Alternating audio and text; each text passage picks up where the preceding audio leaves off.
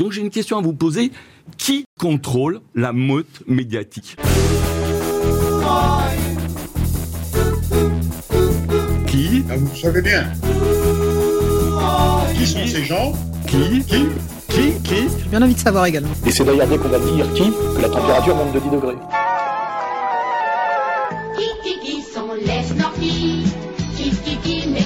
N'y a pas assez d'eux, il faut nous dire de quoi il y a trop. Qui? Ben, C'est la communauté que vous connaissez bien. Je vous demande de vous arrêter. Qui a le droit?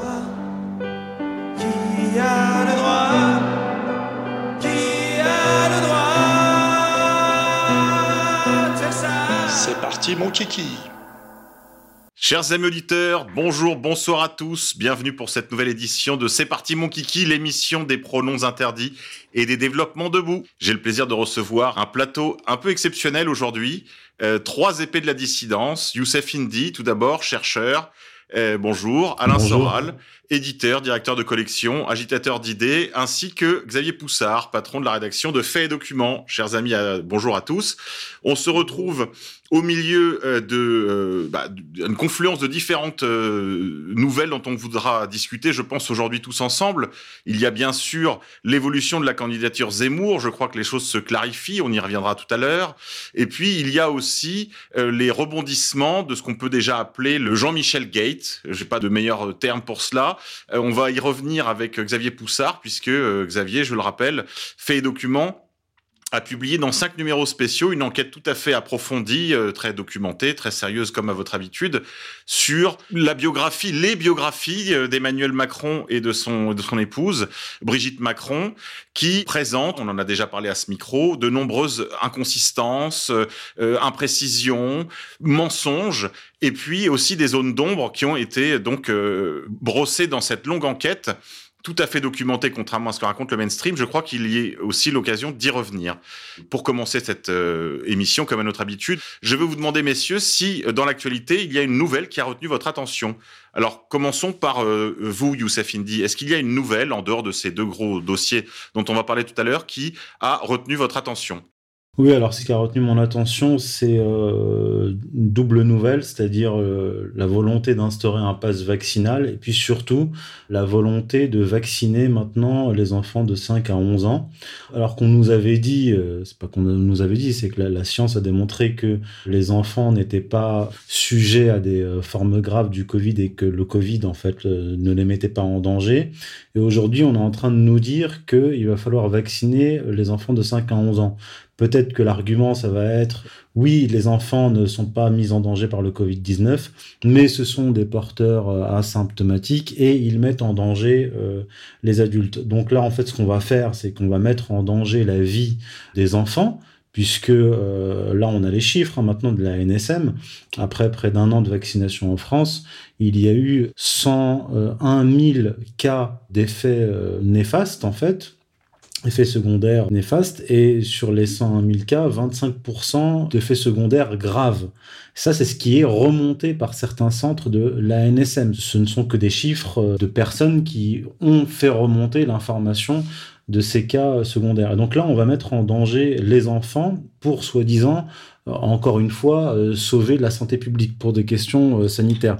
Moi, ça m'amène à, un sujet grave que j'ai traité là, une des thèses en fait de mon dernier ouvrage sur euh, le sacrifice de masse. En fait, je pense qu'on peut dire qu'aujourd'hui, on est en train d'opérer en Occident un sacrifice de masse qui a plusieurs volets sacrifice économique, sacrifice euh, écologique pour euh, soi-disant euh, sauver euh, sauver la planète. Et l'argument en fait qui est asséné depuis des années c'est que chaque enfant qui naît produit un certain nombre de tonnes de CO2 qui met en danger la planète. Et la solution qui est avancée officiellement hein, par des ONG la London School of Economics, le Washington Post, le journal Le Monde, notamment le journal Le Monde du, di- du 18 janvier 2010, nous dit que en fait, pour sauver la planète, il va falloir supprimer 3 milliards d'individus, éliminer 3 milliards d'individus. C'est dit comme ça. Donc moi, je vois cette volonté de vacciner les enfants de 5 à 11 ans dans ce contexte de grave crise euh, civilisationnelle. Et c'est extrêmement grave parce que pour que des hommes politiques, des dirigeants puisse avancer un tel projet, c'est que véritablement, il y a dans les populations, un, comment dire, une crise qui touche les populations qui, qui est vraiment d'ordre civilisationnel et anthropologique. Là, on est vraiment face à quelque chose de, de, de, sombre et de vertigineux. Voilà. Merci Youssef. Bail sombre. une réaction, messieurs, sur cette première nouvelle? Bah, Il semble que l'analyse de Youssef soit réaliste, même si elle a un côté scatologique et apocalyptique. Malheureusement, on est dans une période où l'apocalyptique et l'escatologique rejoignent le, le réel. C'est ça qui est à la fois très inquiétant et en même temps assez motivant pour la lutte. Xavier Poussard une réaction à la vaccination des enfants? Je crois que vous en avez vous-même. C'est surtout qu'on voit, euh, si je peux enchaîner avec le petit fait d'actu que je voulais souligner, c'est que on, est rentré dans une autre époque et que par exemple on a vu des responsables politiques euh, de la droite euh, dite nationale expliquer que le Covid n'était plus un sujet, que le Covid était derrière nous, etc. Or bon, d'abord le Covid n'est pas un événement sanitaire, c'est un événement politique qui s'appelle le Grand Reset et on voit que les mondialistes au pouvoir, euh, ou du moins qui tentent de s'accrocher au pouvoir en Occident, n'arrêteront pas facilement leur agenda. Et donc là, la crise du Covid, évidemment, repart à la faveur du variant Omicron tout est prétexte pour appliquer cet agenda et on se dit que vraiment certaines figures de la droite ou de la droite nationale sont pas du tout à la hauteur quand elles nous expliquent que euh, la crise du Covid est derrière nous. Ils prennent leur désir pour des réalités. Or euh, non, il va falloir se positionner sur ces sujets-là, se positionner clairement et on ne peut pas avancer si on fait l'économie des grandes questions comme le grand reset. Est-ce que oui, vous voulez peut-être nous dire justement quelle est cette nouvelle qui a retenu votre attention, Xavier? Ben Justement, c'est en lien, c'est-à-dire qu'on voit très bien qu'a été évoqué par le gouvernement, par l'intermédiaire d'une rencontre entre euh, Gérald Darmanin et Laurent Fabius, un possible report des élections. Et on se rappelle qu'Emmanuel Macron avait dit qu'il pourrait ne pas se représenter. Et peut-être que je pourrais pas être candidat.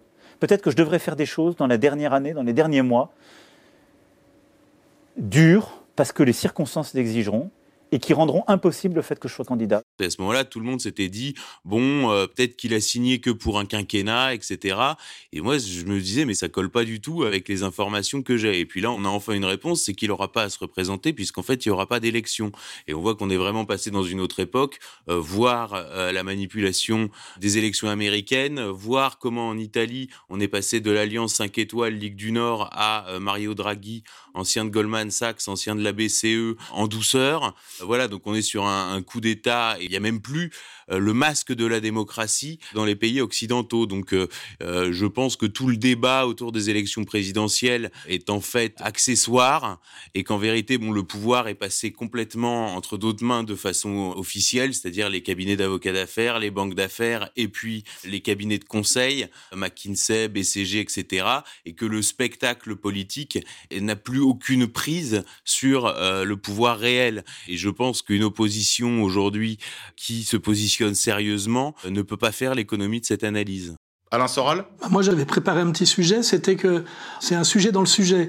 Euh, j'ai dit récemment, et d'ailleurs je le répète, qu'on n'avait toujours pas vu d'image du procès de Ghislaine Maxwell. Hein, on n'a vu que des dessins illustrés, donc on n'a rien qui nous prouve que ce procès a lieu, qu'elle soit même aux États-Unis, et on peut même supposer que tout est faux et qu'elle est toujours en France puisqu'elle a la nationalité française. Alors en creusant ce sujet, j'avais dit, contrairement au grand procès précédent, alors j'avais parlé de Weinstein, j'avais parlé de DSK et d'Epstein, où on avait vu des images. Et là, en cherchant des images euh, avec mon monteur, je me suis rendu compte que sur le procès Epstein aussi, toutes les images qu'on nous a montrées de son procès récent qui a conduit à son suicide, hein, hypothétique, étaient des images en fait de ses déboires judiciaires précédents entre 2005 et 2008.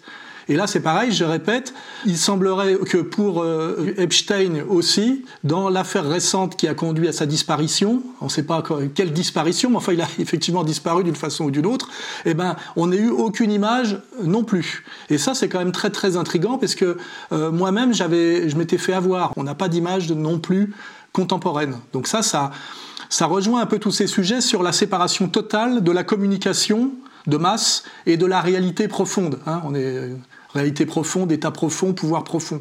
On a une disjonction totale des deux sur tous les sujets. Oui, euh, je le répète, nous sommes, euh, c'est parti mon kiki, l'émission des pronoms interdits. Alors après le qui, maintenant c'est le où. Où est Guylaine Maxwell? Où est Monsieur Epstein? Et où est Jean-Michel? On va peut-être attaquer ce dossier, euh, Alain Soral, Xavier Poussard, pour un petit rappel des faits. Donc il y a eu cette longue enquête que j'évoquais en début d'émission. Et il y a eu un immense buzz sur les réseaux sociaux, en particulier sur Twitter, suite à une vidéo publiée donc par une des sources de cette enquête, chez une de ses connaissances, qui est Medium, je crois. Et cette vidéo a été vue plus de 450 000 fois en trois jours avant d'être supprimée de YouTube. Euh, Xavier Poussard, vous voulez donner quelques autres détails? Alors, je suis obligé de revenir là-dessus et donc de faire un making-of de l'enquête en raison de euh, ce qui est raconté dans la presse mainstream à propos de cette enquête, puisque Natacha Ray est euh, systématiquement associée à l'enquête. C'est-à-dire que quand on lit la presse, on a l'impression que c'est Natacha Ray qui a fait une vidéo avec sa médium, qui est l'auteur de l'enquête de faits et documents. Or, c'est tout à fait faux.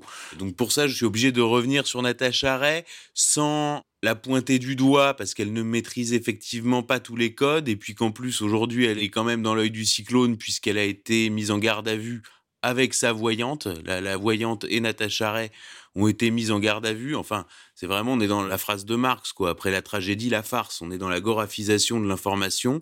Donc, je vais expliquer qui est Natacha Ray. Euh, Natacha Ray, c'est une dame qui est une citoyenne euh, ordinaire et qui se pose des questions sur Brigitte Macron et qui mène une enquête de son côté sur Brigitte Macron. Elle remarque ce que euh, remarqueront toutes euh, personnes honnêtes qui enquêtent sur Brigitte Macron, c'est que c'est truffé d'incohérences. Et elle, elle formule une thèse qui est la suivante.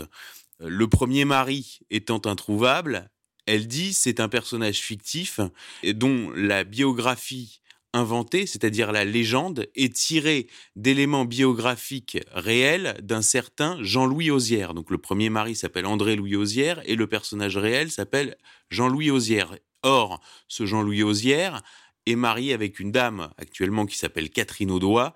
Or, cette Catherine Audois a des traits physiques étonnamment similaires avec ceux des enfants de Brigitte. Et que dit Natacha Ray? Elle dit c'est pas compliqué. Elle, euh, Catherine Audois, c'est la mère, et Brigitte et Jean-Michel Trogneux, dont on déduit qu'il est le petit garçon sur la photo de famille, la fameuse photo du petit garçon que maintenant tout le monde connaît. Je rentre en contact avec elle par le biais d'un tiers. Elle ne m'a pas contacté directement. D'ailleurs, le problème de Natacha Ray, c'est qu'elle a contacté euh, tous les journalistes de France en se présentant elle-même comme journaliste et ayant un dossier sur Brigitte Macron. Vous vous rendez compte, euh, je, tenais quand même de leur entre on peut dire. Donc moi, je comptais négocier ce dossier. Enfin, vous avez appelé, pardon, les, rédactions, quoi, quand même. Euh, oui, oui, alors, je le sujet. à peu près toutes les rédactions de journaux mainstream, dont Le Canard enchaîné et Mediapart. Personne ne m'a répondu, hormis le canard enchaîné. Alors, je leur ai simplement dit que j'avais enquêté euh, donc durant trois ans sur Brigitte Macron, que j'avais un dossier explosif entre les mains. Or, aucun journaliste euh, ne se présente à un autre journaliste en lui disant j'ai un dossier. Enfin, honnêtement, ça n'existe pas.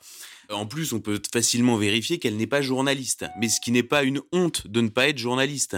Qu'est-ce que c'est que le journalisme euh, Il y a la phrase célèbre d'Henri Béraud qui dit c'est quelqu'un qui, passe 50% de son temps à parler euh, de ce qu'il sait pas et 50% de son temps à cacher ce qu'il sait. Si on veut être basique, le journalisme, c'est un statut fiscal, c'est une niche fiscale. La carte de presse, c'est une niche fiscale. En outre, l'actualité, ce qu'on appelle l'actualité, moi j'aime bien cette phrase d'Hegel qui dit que c'est la, la prière des matins réalistes. Ça veut dire qu'en fait, quand vous ou nous euh, scrollons notre barre de Google Actu, en fait, nous faisons un acte religieux qui est la religion de, l'homme moderne. C'est tout le sens de la phrase d'Hegel. Donc, bon, on va pas euh, faire un développement vaste sur le journalisme, mais il n'y a pas de problème à ne pas être journaliste. Donc, à ce moment-là, il faut que quand elle contacte les journalistes, elle se présente comme une citoyenne ayant enquêté sur Brigitte Macron, se posant un certain nombre de questions et pouvant apporter un certain nombre d'éléments. Bon, moi, quand je rentre en contact avec elle, elle me soumet son hypothèse que je trouve être une hypothèse intéressante. Parce qu'effectivement il y a un problème dans la biographie de Brigitte Macron. Et j'enquête à charge et à décharge. D'ailleurs j'enquête même pas à charge et à décharge. J'enquête tout simplement pour récupérer un maximum d'éléments dans cette biographie qui repose essentiellement sur des documents et ces documents, et c'est ce qui rend cette enquête si particulière, c'est que nombre de documents accréditant l'existence d'une Brigitte Trogneux, née en avril 53, épouse André-Louis Osière en juin 1974. Sur cette phrase-là, on a un ensemble au doigt mouillé, je dirais, de 10 documents, et sur ces 10 documents, 5 sont des faux. Si la moitié des documents sont des faux, méthodologiquement, ça devient un impératif d'interroger de l'authenticité des autres. C'est toute la complexité de cette enquête. En outre, les journalistes n'ont pas répondu à Natacha Ray. Pourquoi? Parce que je sais par mes relations que quand vous proposez un sujet sur Macron dans les rédactions, on vous dit il n'y a pas de sujet sur Macron. Si vous, tu veux faire un papier à charge sur quelqu'un, fais un papier sur Anne Hidalgo. On voit très bien que sur Anne Hidalgo, c'est open bar, on peut y aller, euh, tout le monde peut s'acheter une virginité journalistique facilement, et puis elle donne le bâton pour se faire battre, mais on remarque qu'il n'y a aucune enquête réelle sur Emmanuel Macron. Ensuite vient la vidéo de Natacha Ray en elle-même, avec sa voyante. Je ne suis pas euh, arrogant euh, parisien à critiquer ça, mais moi je reproche deux choses essentielles à Natacha Ray. C'est qu'elle se présente comme l'auteur de l'enquête de faits et documents, ce qui est faux. Ensuite, d'ailleurs, elle communique essentiellement sur son enquête qu'elle a menée, elle, personnellement, c'est-à-dire euh, le jean, euh, la taille des épaules, la taille du bassin, qui sont des éléments que j'ai pas relayés dans Fait documents. C'est pas la nature de ma revue, le sillon ma mère de Brigitte, enfin, vous voyez. Euh, quand elle est en chemisier un peu déboutonné, c'est plat, et alors c'est creux parce que vous voyez, même avec une petite poitrine, on a quand même un sillon mammaire. Eh ben elle, il n'y a rien du tout. C'est comme un homme. C'est osseux, c'est des os, il n'y a pas de sillon mammaire. Moi, je ne vais pas communiquer là-dessus. Donc, à la fois, elle se présente comme l'auteur et à la fois, elle mélange ses éléments avec les miens. Et ensuite, il y a quelque chose qui me dérange beaucoup plus, que j'avais pas vu au début et qu'on m'a signalé, parce que faut quand même regarder les 4h30 de vidéo, euh, ce que j'avoue ne pas avoir eu le courage de faire. Mais à la fin, elle dit, j'ai des documents qui prouvent que Brigitte et Jean-Michel Trogneux. Ces documents, ces photos euh, sont dans une enveloppe scellée qui a été déposée chez un avocat dont le nom est connu. Parce que des militaires et des gens des services secrets étrangers me les ont donnés, je les ai donnés à un avocat dans une enveloppe, et si à la vaccination des enfants, je les diffuserai. Je ne laisserai pas faire ça, et je peux leur dire que le jour où cette obligation vaccinale pour les enfants scolarisé ou non passe, je peux vous assurer que le dossier sort. L'avocat dont le nom est connu sort le dossier. Et là, je peux vous dire qu'il y en a beaucoup qui vont avoir des comptes à rendre.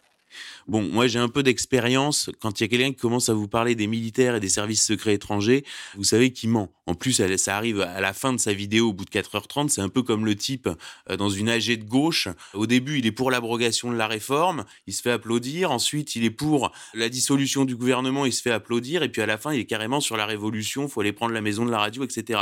Donc en gros, elle s'emballe et à ce moment-là, elle ment. De toute façon, s'il me persécute, le dossier, qu'il sache bien que, le dossier sortira et que tout le monde saura qui est Brigitte Macron et qui elle fréquentait à l'époque. Ils sont prévenus. Et c'est pas des paroles en l'air. Voilà. Donc il y a double mensonge. Elle dit qu'elle est l'auteur de l'enquête de faits et documents, ce qui s'apparente à une usurpation d'identité, et il y a un mensonge à la fin. Alors maintenant, comment j'ai rencontré euh, Natacha Ray? Donc moi, je prends connaissance de son hypothèse de travail. Et son hypothèse de travail m'intéresse immédiatement. Pourquoi? Parce que dès 2016, dès 2017, moi je discute avec des gens un peu du renseignement, des journalistes, etc., de façon complètement informelle. Et j'enquête euh, dans un premier temps sur Brigitte Macron. Je télécharge les documents des sociétés et je vois apparaître un Jean-Michel Trogneux que j'ai pas identifié et qui n'est pas dans les biographies et qui n'est pas dans les arbres généalogiques. Donc je mets un point d'interrogation sur Jean-Michel Trogneux.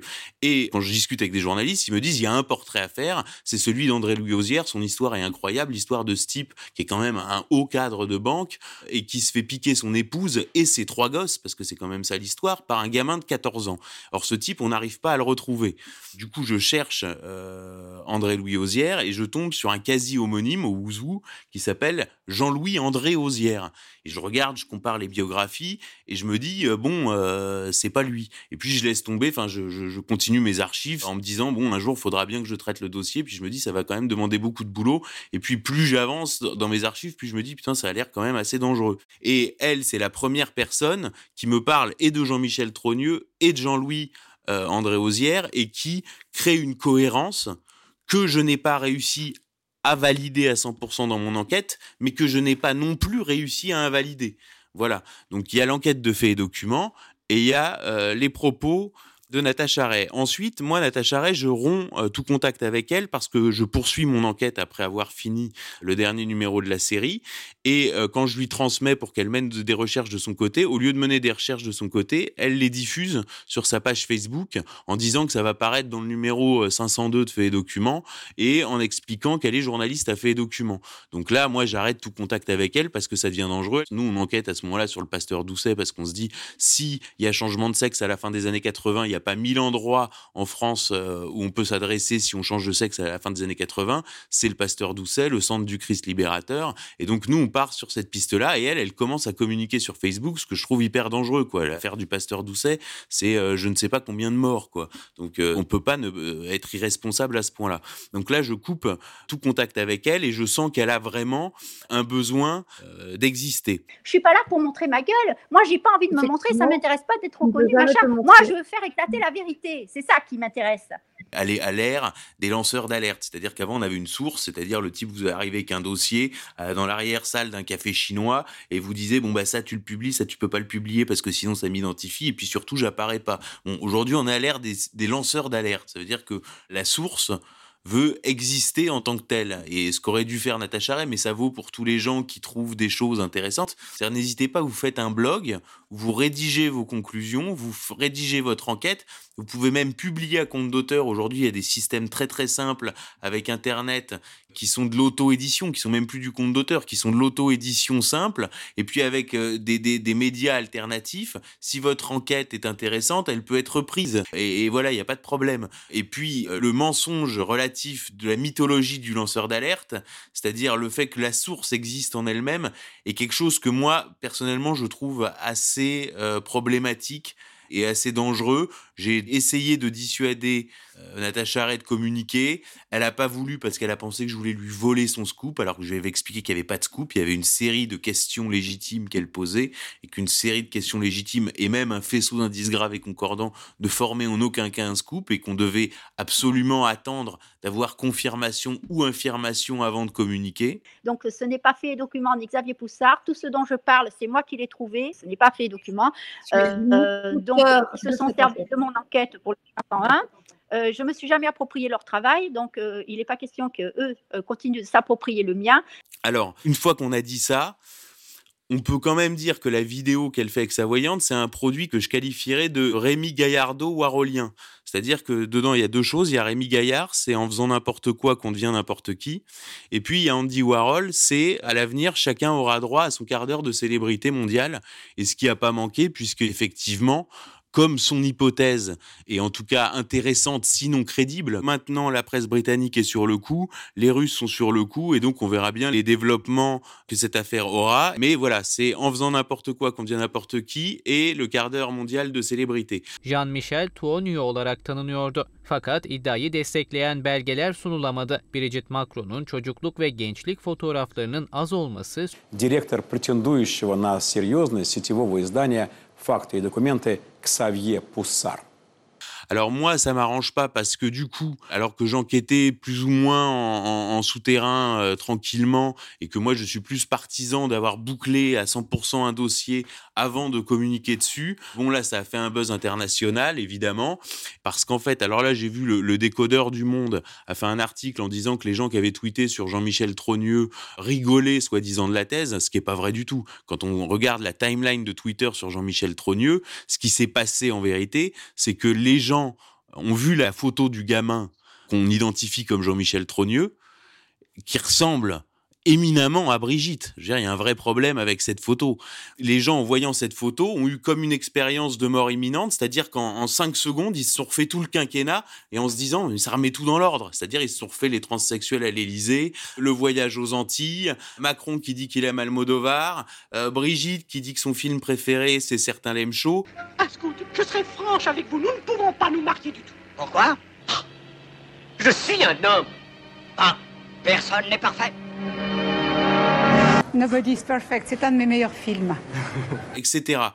Ensuite, sur les développements, on voit quand même que Brigitte a dit qu'elle portait plainte. Alors là, c'est une plainte qui est très intéressante et, et j'expliquerai ce que j'en pense. Mais pour l'instant, on se dirige vers une plainte. Alors on ne sait pas contre qui, mais c'est une plainte pour transphobie.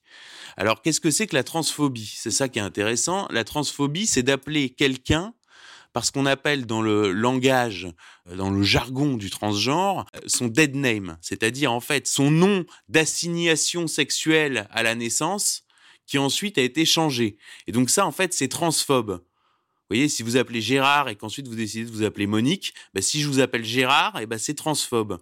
Donc cette plainte qui serait déposée, parce qu'on ne sait pas, pour transphobie, a l'air d'être une forme d'aveu. Vous voyez, si on qualifie quelqu'un d'homosexuel euh, bah, et qu'il ne l'est pas, il vous attaque en diffamation. Euh, sinon, il vous attaque en, homophobie. On est, on est dans quelque chose de, voilà, faut, faut, faut quand même être clair. Ensuite, euh, moi, ma thèse, c'est qu'il y a eu une réunion de crise à l'Élysée avec la vidéo de Natacha Ray, les numéros de faits et documents. Ils se disent bon, le point faible quand même, c'est Natacha Ray, parce que moi, mon enquête, elle est, elle est hyper bordée, elle est inattaquable. Moi, ma thèse, c'est qu'en vérité, les journalistes ont appelé l'Élysée, un peu en panique, ils ont dit écoutez, on pense porter plainte pour transphobie. Et les journalistes n'attendaient que ça pour relayer l'information, pour avoir une information à relayer, parce que vous pouvez pas faire une brève ou une dépêche sur une rumeur sur Twitter. Ça, c'est pas possible. Mais par contre, si l'Élysée indique vouloir porter plainte, là, vous avez un hameçon pour amorcer une brève. C'est-à-dire que rumeur transphobe, l'Élysée, voilà, ils ont choisi de communiquer en annonçant qu'il portait plainte. Moi, je pense que c'est une gaffe du service de presse de l'Élysée, mais bon, euh, j'ai pas encore confirmation. Et euh, on voit que là, pour le coup, il y a ce qu'on appelle l'effet stressante à l'international, avec euh, des reprises dans toute la presse, dans tous les pays du monde, tous les tous les organes de presse ont fait un écho, une dépêche sur la rumeur Jean-Michel Trogneux. En tout cas, une chose est sûre, c'est qu'il y a un moyen de mettre un terme à toute cette affaire, Xavier, ce serait que Jean-Michel Trogneux sorte de l'ombre et euh, bah, nous fasse un, un signe de vie, tout simplement. J'ai été contacté par des gens soi-disant proches de la famille Trogneux, même qui avaient vécu au sein de la famille Trogneux. Alors ils m'assurent que Jean-Michel existe dans un premier temps. Ensuite, je continue la discussion, puis je leur dis mais vous l'avez déjà vu? Et là, ils finissent par me dire non. Je dis vous avez déjà vu une photo de lui? Ils finissent par me dire non. Puis après, ils me disent euh, tiens, je vais vous mettre en contact avec quelqu'un qui l'a vu. Euh, je vous assure que c'est vrai, il l'a vu, etc. Il va vous rappeler. Et la personne me rappelle jamais. Et j'ai déjà eu ça deux fois. Donc moi, je continue l'enquête et à la limite, euh, s'il existe, bah, qui se manifeste et on se fera un plaisir de publier euh, les documents sur la vraie vie de Jean-Michel Trogneux et de montrer que tout ça n'était qu'une affreuse rumeur. L'affaire du changement de sexe m'intéresse assez peu, moi. Le mensonge, évidemment, est très grave.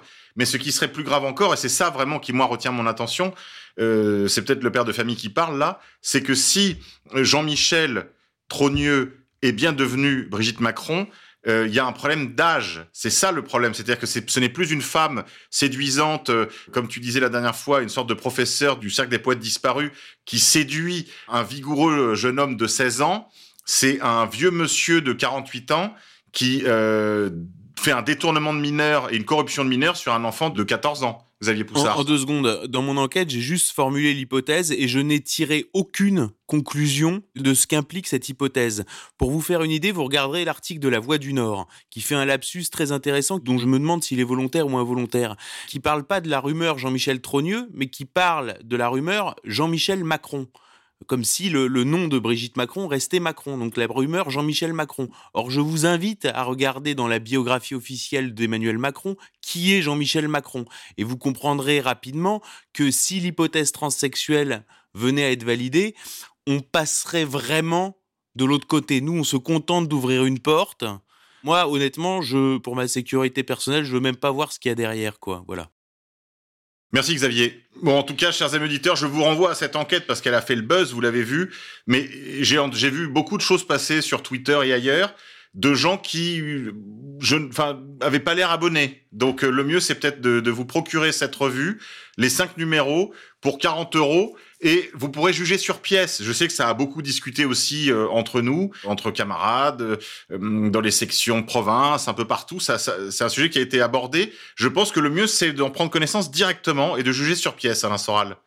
Oui, c'est du vrai journalisme, du journalisme d'enquête, qui a été critiqué souvent par des gens qui sont des animateurs de radio ou des animateurs de télé et qui se sont permis en fait euh, de l'injure et de la diffamation, que je rappelle que dans cette affaire, les seules personnes diffamées, c'est euh, Xavier, son enquête et moi-même à travers lui. Le premier article a été publié le 29 septembre dernier, donc ça date un peu, par la revue Faits et Documents, un organe de presse confidentiel créé par un journaliste d'extrême droite. Ce journal est même associé pour des émissions de radio à Alain Soral, idéologue antisémite et complotiste. Nous, on n'a produit euh, collectivement aucune diffamation. Hein, c'est des faits et des documents.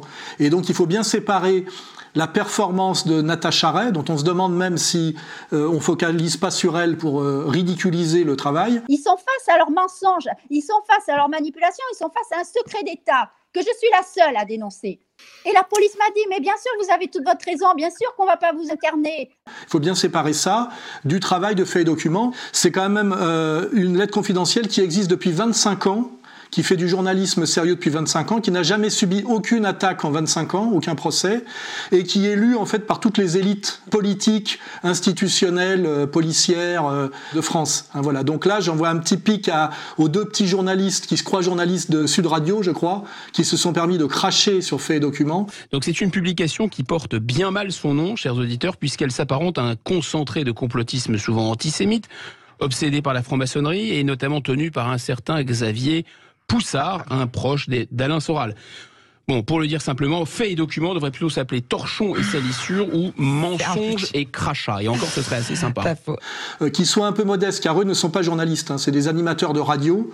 Le vrai travail de journalisme, d'enquête à l'ancienne, avec sources croisées et recroisées, c'est ce que fait actuellement Xavier. Et c'est pour ça qu'on est très très euh, fiers et très honorés de relayer sur ER. Hein. Voilà, on n'est pas du tout dans le dans le délire. Hein. Maintenant, on va attaquer le plat de résistance avec euh, bah, un de nos auteurs maison, euh, Youssef Indy, qui, je le rappelle, était l'auteur d'un autre Zemmour aux éditions Contre-Culture, toujours disponible. Il est encore peut-être temps de vous le procurer avant, avant, bah, avant qu'il ne soit trop tard. Euh, donc, de le lire avant de, faire une sottise qui consisterait peut-être à voter pour lui, Youssef Indy, parce que il y a en effet le Zemmour qui plaît à la droite, qui a presque refait l'unité autour de lui, l'unité des classes bourgeoises, des retraités, du bloc Maz, euh, des personnes âgées, des, classes moyennes de centre-ville, et d'un autre côté, l'électorat plus populaire, un peu gilet jaune, euh, en tout cas très Marine Le Pen.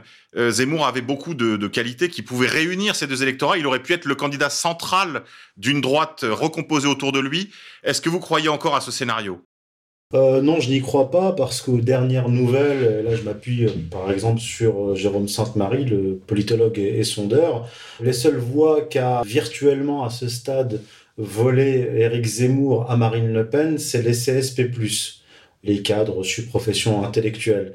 Il n'a pas mis la main sur les catégories populaires qui votent pour Marine Le Pen, et donc pour refaire un, historique de façon très brève, euh, l'électorat du Parti euh, communiste euh, ouvrier, aujourd'hui on dirait les Gilets jaunes, vote majoritairement pour Marine Le Pen, à 40%. Et le but de la manœuvre zémourienne, c'est d'affaiblir Marine Le Pen, mais c'est une opération assez difficile parce que le discours économique et social de Zemmour est un discours euh, de droite, disons, euh, fioniste. Donc pour l'Union européenne, pour euh, le maintien dans l'euro, même quand il parle de l'OTAN, il parle juste de, comme l'a souligné Xavier Moreau, sortir du commandement intégré, mais jamais sortir de l'OTAN. La seule chose qui est proposée Eric Zemmour vis-à-vis de l'OTAN, c'est de sortir du commandement intégré. Donc c'est parfaitement stupide. Et le problème, c'est pas le commandement intégré, c'est l'article 5 d'entrée en guerre automatique avec les moyens jugés appropriés de la France euh, si par exemple tout d'un coup euh, il y a un, affrontement euh, sur la frontière des pays baltes avec la Russie. Cette opération Zemmour est, une manœuvre difficile et, et, délicate, donc je le dis et je le répète depuis à peu près un an, un an et demi. Le rôle de Zemmour est de faciliter la réélection d'Emmanuel Macron. Comment faire?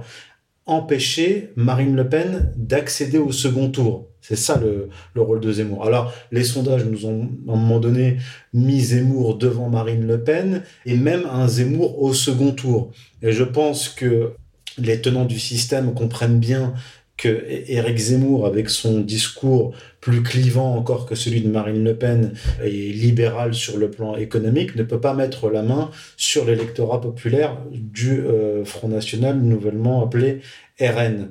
Par conséquent, et là en fait, Éric Zemmour a craché le morceau récemment.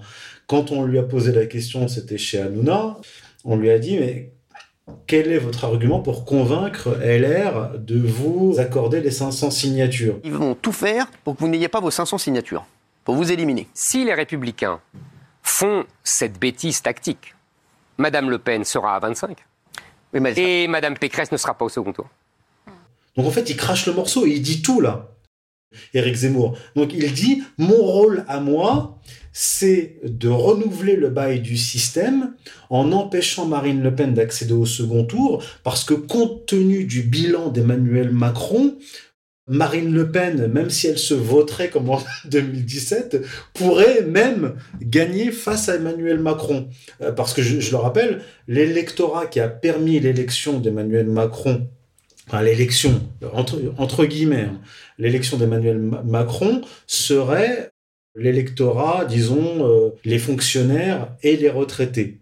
Or, euh, dès le début de son mandat, qu'est-ce qu'il fait? Il s'attaque au statut des fonctionnaires et aux retraités. Donc, il sera encore plus difficile pour lui en 2022 de gagner l'élection. Première chose, pour qu'Emmanuel Macron gagne les élections de 2022, si élection il y a, il faut absolument qu'il y ait une fraude.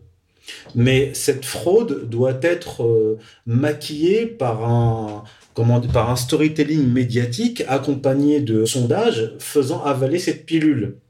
Donc on en revient à Zemmour. Le rôle de Zemmour, c'est d'affaiblir Marine Le Pen.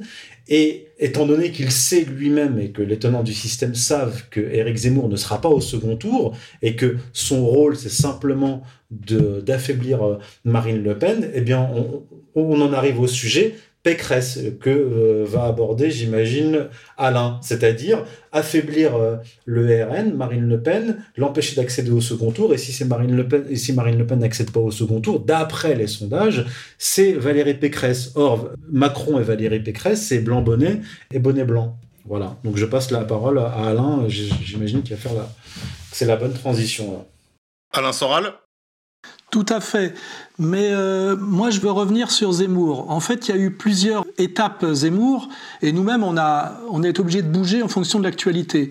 La première étape, effectivement, c'est celle du livre de Youssef que j'ai préfacé, l'autre Zemmour, pour bien nous montrer qu'en fait Zemmour est quand même un type du système, qui veut pas sortir de l'Union européenne, qui veut pas sortir de l'euro, et que, si je veux employer une formule à mon avis euh, efficace, son identitarisme forcené est là pour cacher son absence totale de souverainisme. En fait, on fait de l'identitaire, c'est-à-dire du vintage, du look, qui plaît beaucoup à la jeunesse de droite, pour cacher qu'en fait, au niveau du sérieux, c'est-à-dire le souverainisme, qui est un souverainisme économico-politique forcément, et pas un truc d'esthétique, et ben là-dessus, il est euh, très très proche de Macron, et il a absolument pas les moyens en réalité. Donc ça, c'est le constat qu'on avait fait. Donc c'était dire, voilà, Zemmour est quelque part un peu un escroc, hein, c'était ça l'idée.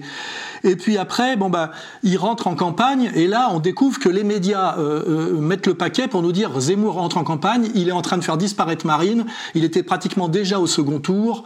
Alors on se dit oui, il y a quand même euh, un espoir pour la droite, cette fameuse droite là, c'est qu'avec cette idée que seul Zemmour peut battre Macron dans le débat du deuxième tour et qui pourrait gagner. Donc là, on est sur premièrement un Zemmour effectivement qui est là pour faciliter la réélection de Macron. Et puis dans le deuxième temps, on voit quand même un Zemmour qui devient le mec qui éjecte Marine et qui met en danger Macron. Et là, nous, on est quand même, l'analyse, elle est objective, c'est effectivement le rôle de Zemmour serait de remplacer Marine, de prendre le contrôle de l'extrême droite, de sortir de l'histoire l'épopée Le Pen et le Front National, pour effectivement incarner la seule chose qui échappait au système, qui était cette épopée familiale, cette PME Le Pen, qui est quand même un caillou dans la chaussure, même si c'est qu'un caillou dans la chaussure, hein, c'est pas, c'est même pas une jambe de bois. Et puis après, il y a quelque chose, un événement qui s'est passé, qui moi-même m'a choqué, et que je ne peux pas réduire à euh, c'est de la stratégie, c'est pour nous enfumer, c'est que Zemmour, alors qu'il attaquait les musulmans pour, euh, sur une identitaire euh, dure. L'islam, c'est l'islamisme au repos, l'islamisme, c'est l'islam en action. Il n'y a pas de différence. Euh, les musulmans ne lui ont pas répondu. Déjà, c'est ce qui fait un premier constat, c'est que les musulmans n'ont pas de représentants en France, alors qu'ils sont plusieurs millions. C'est ni Chalgoumi ni Bellatar, hein, c'est-à-dire que les musulmans ne lui ont pas répondu. En revanche, Zemmour s'est pris dans la gueule les gauchistes, bon ça ce qui est assez normal puisque c'est des antiracistes, mais surtout ce qui était très étonnant, c'est la hiérarchie de la communauté juive organisée. C'est-à-dire qu'il s'est pris dans la gueule le CRIF, il s'est pris dans la gueule le consistoire, et à peu près toutes les élites juives en place qui se sont mis à le traiter de, de raciste et d'antisémite. Et là, ça m'a paru beaucoup trop excessif, parce qu'en faisant ça, il cornérise Zemmour, il le cornérise. Et, et du coup, ça m'a amené à une réflexion supplémentaire, c'est au moment où Pécresse est rentré dans le jeu. Pour moi, il y a une évidence, c'est que Pécresse a gagné la primaire. Ça veut rien dire. Et Pécresse est présentée aujourd'hui comme celle qui pourrait battre Macron au deuxième tour, alors qu'elle n'est rien. Donc pour moi, ça veut dire que tout ça est scénarisé. Et en fait, ce que je comprends, c'est que le but de la manœuvre globale, c'est d'arriver à un deuxième tour, si les élections ont lieu, ultra classique, Macron-Pécresse, avec une femme contre un homme. Enfin, on nous fait un truc qui est, entièrement sans danger, puisque euh, on demandera d'ailleurs à Xavier de nous l'expliciter. Pécresse coche absolument toutes les cases du mondialisme et de la soumission. Mais là où j'analyse sur Zemmour, parce que ça nous permet de réfléchir sur l'extrême droite et sur tout ça, c'est qu'en fait, je pense que Zemmour, d'une certaine manière, a été piégé. C'est que lui, il est parti à la présidence un, dans l'espoir peut-être d'être élu, c'est-à-dire d'être face à Macron au deuxième tour, et aussi dans la perspective de prendre le contrôle de la communauté juive organisée. Hein, c'est d'ailleurs le nouveau patron de la communauté. Or, une fois de plus, ce que je remarque, c'est que au moment où il y allait en croyant que c'était ça son destin, eh ben, il s'est fait flinguer par les élites, je dirais l'aristocratie ashkénaze du CRIF. Parce qu'en réalité, ce qu'on est en train de constater, c'est que le rôle qui est dévolu à Zemmour, vous savez, un peu comme une mafia, avec l'idée d'un être collectif. Le mec est membre de la mafia, on lui dit ce qu'il doit faire, mais il n'a pas le droit de faire plus que ce qu'on lui dit qu'il doit faire. Et s'il va au-delà, il se met en danger. Et on voit bien que Zemmour, je pense naïvement, s'est retrouvé en dépassement de poste, parce qu'il a cru qu'il était là, effectivement, pour incarner la possibilité d'une victoire à la présidentielle, pour incarner la droite, et donc de devenir le président de la France et aussi le président de la communauté juive organisée. Et là, je me dis, la manière dont la communauté organisée l'a flingué prouve qu'en réalité, le projet qu'a la communauté pour Zemmour n'est pas le projet qu'a Zemmour pour lui-même. Parce qu'en réalité, je comprends maintenant à quoi sert Zemmour. Zemmour, à court terme, sert simplement à partager les points avec Marine, comme Jadot va partager les points avec Mélenchon, pour qu'on ait la certitude d'un deuxième tour Macron-Pécresse. Il suffit de faire des, des comptes, hein. euh, c'est assez rapide. Donc en fait, le rôle de Zemmour n'est pas de se retrouver face à Macron mais simplement de partager les points avec Marine pour que ni Marine ni lui ne soient au deuxième tour, il est coincé.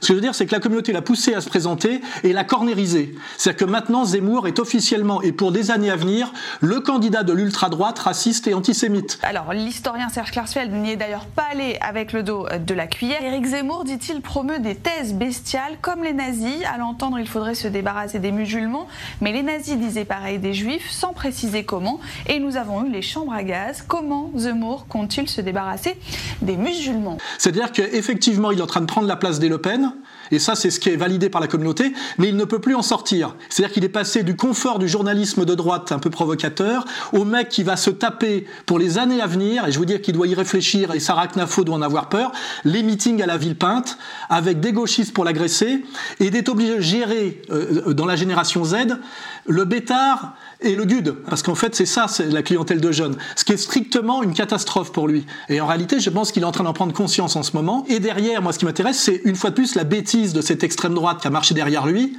Parce qu'en fait, ce sont tous des antisémites retournés, des antisémites primaires, en disant on marche derrière le juif, forcément, on va au pouvoir. Or, la communauté est plus complexe que ça. En fait, ils se sont tous fait avoir parce que effectivement, Zemmour aurait pu battre Macron dans un débat de l'entre-deux tours. Mais pour ça, il faudrait qu'il y soit.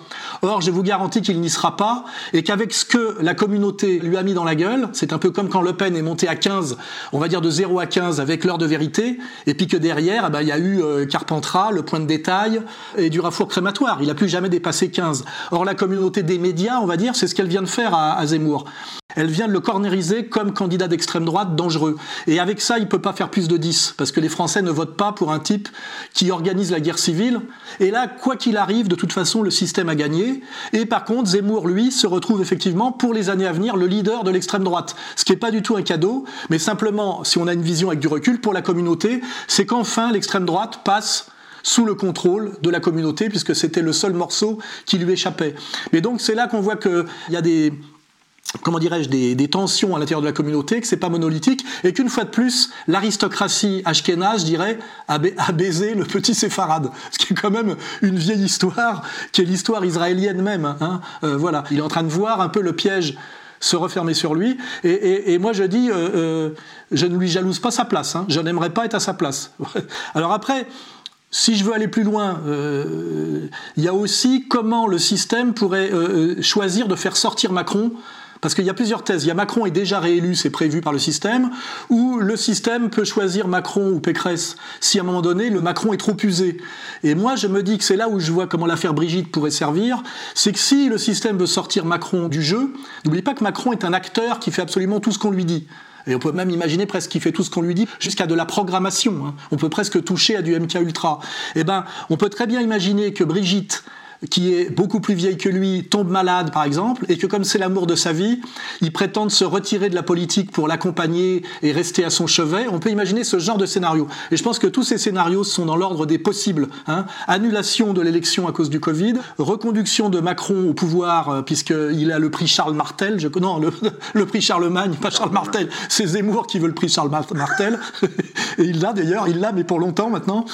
Et même le scénario d'un Macron qui se retire, et en se retirant, pour accompagner sa vieille épouse, qui est son binôme en réalité, ce qui est d'ailleurs vrai, hein, si on creuse le dossier, eh ben, il laisserait le champ total à Pécresse. Mais ce qui est pour moi déjà certain, c'est que l'extrême droite, là, dans le baba, puisque, à mon avis, Zemmour est cornérisé extrême droite, et qui va pas dépasser les 10, mais c'est suffisant pour que Marine ne les, dépasse pas non plus. C'est Zemmour qui se retrouve enfermé dans l'extrême droite et non pas l'extrême droite qui sort de la cage avec Zemmour. Et en plus, Sarah Knafo en ce moment qui a très peur en fait des, de ce que Zemmour représente, c'est-à-dire une jeunesse extrémiste. Il est en train de réaliser ce que ça veut dire la vraie politique d'extrême droite.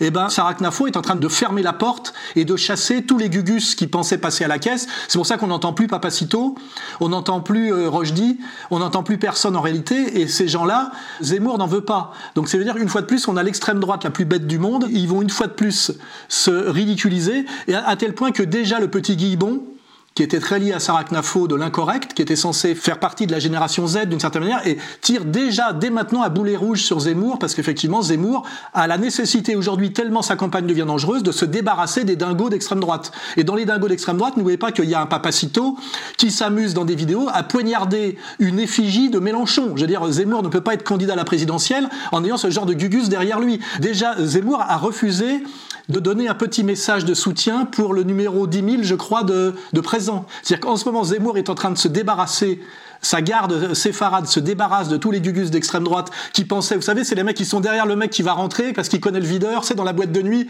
en, en mettant la main sur l'épaule, tu sais, pour rentrer avec. Et le mec, il les vire tous et ils se prennent tous la porte dans la gueule. Donc tout ça est très intéressant.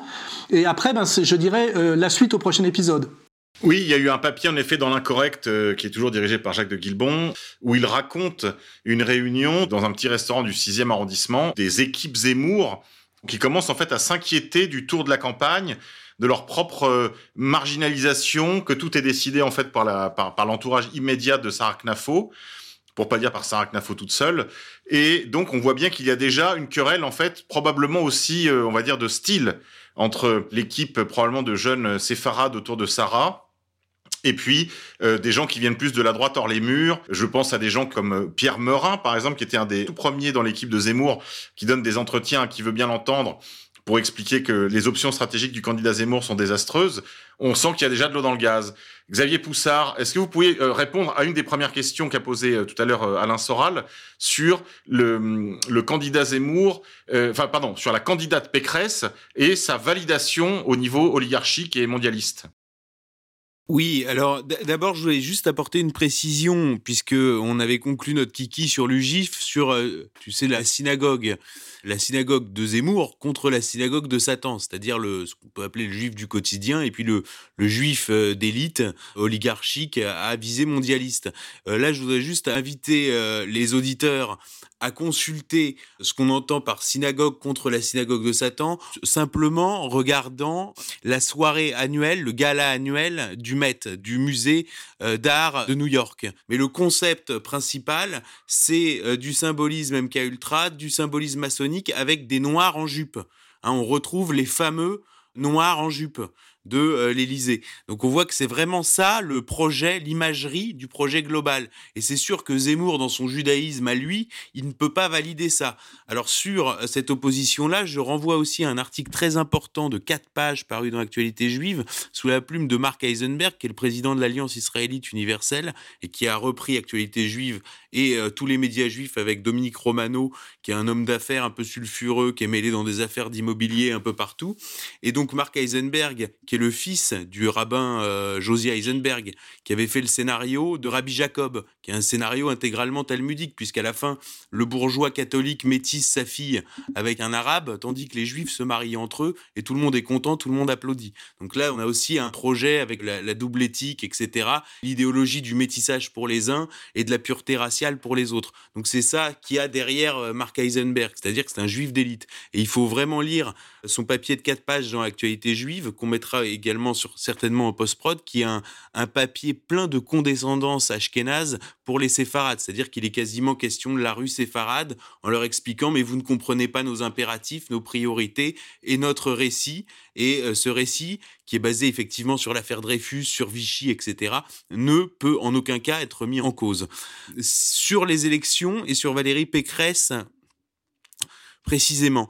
Il faut comprendre que au niveau du pouvoir, au niveau du pouvoir profond, il y a plusieurs jurisprudences au niveau électoral en Occident. Il y a la jurisprudence 2016, c'est-à-dire on prend pas Trump au sérieux et il est élu, et ensuite il y a la jurisprudence 2020, c'est-à-dire on produit des sondages, mais en fait la déferlante populiste est tellement importante que nous sommes obligés de truquer tellement l'élection que cela devient visible, quitte à derrière admettre que l'élection a été truquée, puisque ça a été euh, admis dans des grands titres de la presse anglo-saxonne. Donc le, schéma sondage bidon destiné à accréditer un résultat qui sera proposé au soir du premier tour doit du coup s'accompagner d'une promotion de deux candidats du système, puisqu'il est évident que Macron plus Pécresse, ça fait pas un second tour. Dans l'opinion publique actuellement, on n'est pas sous Giscard. Il y a 40 ans de crise économique, il y a une vague migratoire qui est un fait complètement inédit dans l'histoire, quoi, qui est un, un phénomène d'envahissement voulu d'ailleurs par ce même pouvoir euh, global.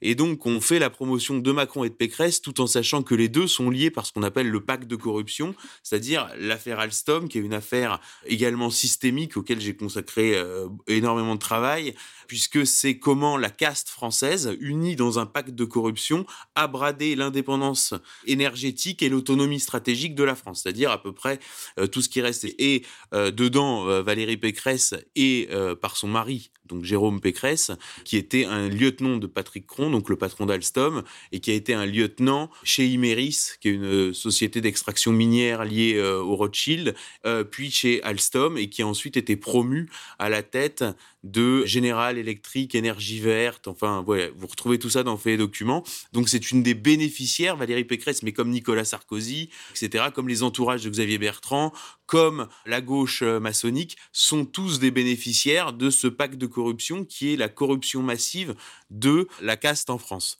Voilà, donc euh, il est évident que, et puis en plus, le système peut très bien se dire, bon, bah, sur un débat de deuxième tour, de toute façon, moi, c'est ma thèse, c'est que de toute façon, la femme euh, s'effondre sur le débat de deuxième tour. C'est même pas une remarque misogyne. Il y a déjà deux précédents, Ségolène Royal et euh, Marine Le Pen.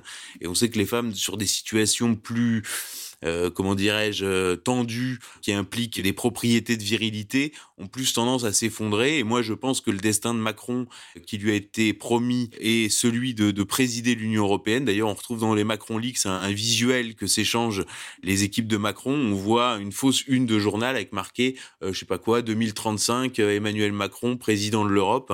Puis il suffit de republier les couvertures de The Economist qui est euh, le journal où sont associés les Agnelli et les Rothschild, où on voit Emmanuel Macron comme le sauveur de l'Europe, on voit Emmanuel Macron marchant sur l'eau. Enfin, je veux dire, il a un traitement dans la presse en France et à l'international qui est complètement particulier. On n'avait jamais vu ça. Et puis on a, au cas où ça chauffe vraiment, parce que le Jean-Michel peut devenir aussi le Let's Go Brandon français, c'est-à-dire qu'à chaque fois qu'il fait un déplacement, bah, les gens gueulent Jean-Michel et là ça va finir par poser problème. Et ben on peut aller tout simplement vers une annulation ou un report de l'élection pour cause de Covid. Donc toutes les options sont sur la table. Et moi je crois que Pécresse est un sparring partner qui évidemment, comme Macron, ne serait pas au second tour si les élections étaient à la loyale, mais qui via des instituts de sondage bidons et éminemment discutables, je pense en particulier aux instituts de sondage Odoxa et LAB, qui ont été créés euh, quasiment ad hoc lors du lancement de la fusée Macron en 2015, eh bien, euh, tous ces scénarios-là peuvent se mettre en place et être accrédités par un récit médiatique qui a de moins en moins à voir avec le réel. Merci beaucoup Xavier. Euh, Youssef Indy. Oui, euh, avant de vous quitter, euh, ce que je me dis, là, ce que j'écris euh, depuis ces dernières semaines et, ces derniers mois, c'est que il y a, en fait, il y a deux mondes. Il y a le monde du théâtre politico-médiatique avec les sondages, etc. Et le monde réel. Et ce monde, ce spectacle médiatique est totalement détaché euh, de l'évolution euh, sociale et économique du pays. Ils ont organisé une destruction euh, méthodique, vous savez, comme les, tours. comment on appelle ça déjà? Démolition contrôlée. Voilà, la démolition contrôlée de l'économie française. La casse va être énorme. Et, ce que je remarque, c'est que avec Mélenchon, Zemmour et bien sûr Macron, les candidats, tous ces candidats du système, la question euh, économique et sociale a été totalement évacuée, même par Mélenchon. Hein, dont le discours est dominé par la créolisation, euh, le woke, etc. La créolisation est l'avenir du monde. Nous ne sommes qu'une seule espèce. Et son miroir, c'est Zemmour, qui parle, lui, euh, de guerre civile ethnico-religieuse. Je pense que la guerre civile, mon cher, elle est déjà là. Mais pendant ce temps-là, est en train de s'agréger autour du noyau dur de la France périphérique qu'ont été en fait euh, les gilets jaunes, les catégories supérieures. En fait, il y a un bloc central euh, français qui est en train de s'effondrer sur le plan euh, économique et social, et il est en train d'agréger par le haut ce qu'on appelle les classes moyennes ou les cadres, même des cadres sup qu'on a vus là durant les manifestations de cet été. Et dans les mois qui vont venir, dans les années qui vont venir, la casse économique va se sentir très violemment, peut-être même chez une petite bourgeoisie qui risque d'être spoliée, parce que je le rappelle, l'État français veut mettre la main sur les 200 milliards euh, d'épargne euh, des Français, donc euh, l'argent qu'ils ont épargné depuis le début du Covid. Et donc en fait, ce pouvoir est en train de scier la branche sur laquelle il est, il est assis en, attaquant quasiment toutes les catégories sociales aujourd'hui simultanément. Tous mes voeux, monsieur. Bonjour, Paul Laroutirou, c'est... Un lot de merde Putain vous comprenez ça Pourquoi on est des journalistes de merde d'après vous Des journalistes de merde parce que vous véhiculez la, la bien-pensance. Il y en a marre de la doxa. Vous comprenez ça Vous avez de la chance, hein Vous ferez ça aux gilets jaunes, vous ferez défoncer la gueule. Parce que la gueule là on devrait vous péter la gueule. Pourquoi vous soyez violent Des suceurs du gouvernement. Des suceurs du gouvernement. Des enfoirés, vous soutenez ce, cet enfoiré de Macron là. Et donc le, seul moyen de faire face à cette révolte euh, qui va être nécessairement euh, violente à terme, c'est d'organiser justement euh, cette tyrannie sanitaire, numérique et policière. Et je pense que c'est ça, en fait, le sujet des prochains mois et des prochaines années. L'élection présidentielle, c'est l'anecdote, c'est la pièce de théâtre qui va habiller, en fait, la transformation de régime. Parce que, je le rappelle, depuis la période euh, des attentats terroristes, sous Valls-Hollande, euh, on n'est plus dans un état de droit, ce sont des états d'urgence successifs. C'était les états, d'urgence terroristes, aujourd'hui c'est l'état d'urgence sanitaire, et c'est une période euh, extrêmement dangereuse et pour le pouvoir et pour le peuple de tournant, de transformation de la nature même du régime. Quand un régime politique, ça, a été le cas durant la période, la période de la terreur, abolit la Constitution, parce que c'est ça qui est en train de se passer, c'est qu'il est en train d'opérer une transformation, une transformation vers une tyrannie. Mais cette période-là de transformation est extrêmement périlleuse. Et, pour finir sur une note d'espoir, je dirais que euh, quand on installe un système tyrannique, dictatorial, policier, il faut parfois s'attendre à ce que ce système qu'on a mis en place tombe entre les mains de nos ennemis. C'est-à-dire que le pouvoir est peut-être en train de mettre en place un système politique qui peut être repris en main lors d'une révolte violente, et ce nouveau pouvoir qui succéderait à celui-là utiliserait ce, ce régime et, euh, et, et ses outils pour réprimer très gravement et très violemment les tenants du pouvoir actuel. Donc je me dis qu'il y a quand même euh, une ouverture historique et, et presque tout est possible, le meilleur comme le pire. Merci beaucoup Youssef. Je voudrais juste signaler la, donc la parution de votre dernier ouvrage euh, sur le sacrifice et le Covid, hein, Covid et sacrifice. Covidisme, messianisme. Covidisme et messianisme. Rappelez aussi la toute dernière interview que vous avez donnée sur ce sujet à nos camarades là, du 442, du Média en 442. Mais surtout, vous y évoquiez dans cette interview euh, justement une autre note d'espoir, disiez-vous, c'est-à-dire la possibilité d'une sortie de crise. Alors pas seulement par un renversement du régime, mais vous aviez l'air de dire qu'il y avait aussi des dimensions plus spirituelles euh, sur lesquelles il s'agissait de compter. Oui, alors là, j'ai pas vraiment le temps de développer, mais ce que je disais en, en somme, c'est que le combat politique est précédé et guidé par un, un, combat spirituel, on peut dire un, combat culturel, un combat, un combat idéologique. Et ce qu'il faut garder à, à l'esprit, c'est que nos ennemis, avant d'instaurer un système, ce système politique, ils l'ont d'abord euh, imaginé. Et, et la source, en fait, de ce système politique qui est en train de nous écraser est religieuse. Et l'on ne peut pas opposer du religieux, on peut pas opposer du vide au religieux. Ce que je dis, c'est qu'il faut se ressourcer spirituellement et revenir aux religions traditionnelles, la religion traditionnelle en France est le catholicisme, pour acquérir, récupérer euh, les armes politiques pour combattre ce système. Et donc je dis en attendant, en attendant ce possible renversement, parce que l'Union soviétique s'est effondrée parce que, la, disons, l'idéologie communiste s'est effondrée. La République s'effondrera parce que le républicanisme s'est effondré. La République a, été incapable de produire une religion capable de, de la sous-tendre. Mais quand elle s'effondrera, je crains que le vide religieux conduise à une instabilité et à un chaos euh, durable. Donc ce que je dis, c'est qu'il faut se ressourcer spirituellement, revenir à la religion traditionnelle, et d'ici là, d'ici là, préserver euh, son intégrité euh, physique, mentale et spirituelle. Je vais vous laisser là-dessus, je, je, dois vous quitter maintenant. Merci beaucoup Youssef, merci pour merci votre temps. Merci Alain Soral pour votre travail. Merci Xavier pour cette très belle enquête. Et euh, on se retrouve pour une prochaine édition de C'est parti mon kiki, l'émission des pronoms interdits et des développements debout. Et en attendant, chers amis, je vous donne rendez-vous pour les bonus juste après ça. Mais euh, ça, c'est uniquement pour les souscripteurs, pour le financement participatif.